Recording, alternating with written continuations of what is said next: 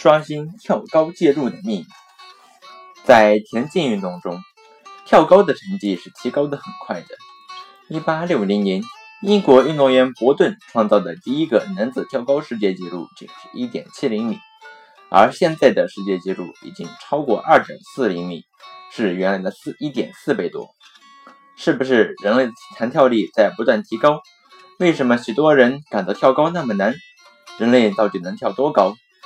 美国科学家在哥伦比亚大学做了一次实验，他们请了二百七十名男同学做立定跳高测验，结果有点意外，他们发现人的弹跳力基本相同，一次立定跳高只能使他们的重心提高零点五一米左右，即使最优秀的运动员。也只能使自己的重心比一般人多升高零点二米左右，也就是零点七米左右。因此，人的弹跳力是差不多的。看来，弹跳力不是跳的高低的决定因素。从跳高运动史看，一百年内跳高的姿势发生了五次变革：跨越式、简式、滚式、俯卧式、背跃式五种。每改革一次姿势，跳高的世界纪录就提高一大截。一点七零米的第一个世界纪录是用跨越式创造的。第二届上奥运会上，巴斯巴克斯杰尔越过一点九厘米的横杆，用的是简式。一九一二年，美国运动员霍顿用滚式创造了二点零一米的好成绩。二十九年以后，美国运动员用俯卧式以二点一一米的成绩创造了新的世界纪录。现代新的姿势是背跃式。背跃式出现以后，跳高的成绩就扶摇直上。一九八四年，我国运动员朱建华创造的世界纪录是二点三零米，跳高的世界纪录还在不断的被刷新。看来，跳高姿势的变化才是不断刷新跳高成绩的关键。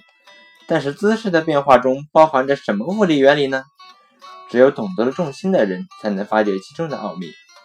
让我们看一看采用各种姿势跳高的图解，就会发现，采用不同姿势过杆的运动员，在越过横杆的时候，他们的重心到横杆的距离不一样。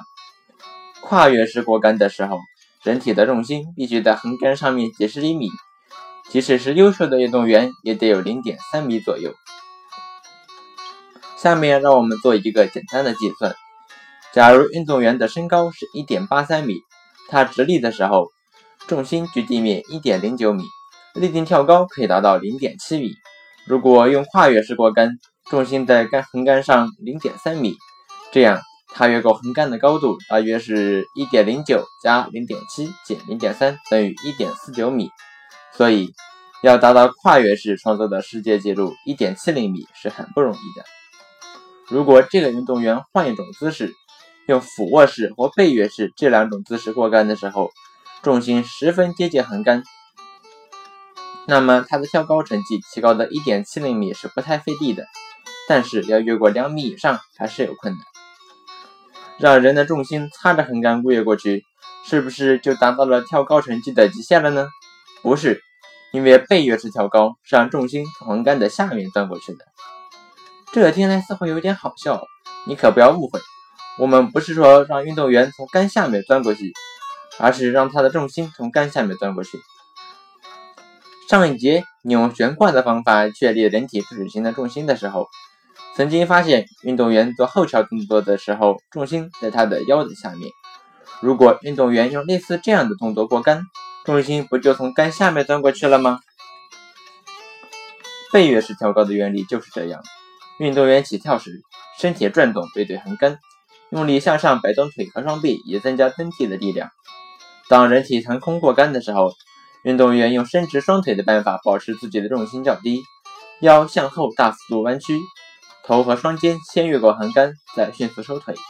这样，双肩和背部的力量代替了起跳时的双腿，继续保持较低的人体重心。所以在运动员越过横杆的时候，始终保持重心在横杆下面。优秀的运动员可以使自己的重心在横杆下面零点二米左右。重新计算一下上面的数字。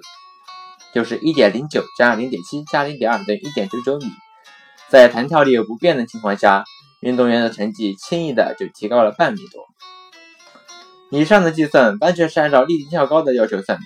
实际上，运动员的助跑和起跳时的摆腿等动作，可以把重心提得比平均值零点五厘米更高，所以世界纪录进进一步刷新是完全可能的。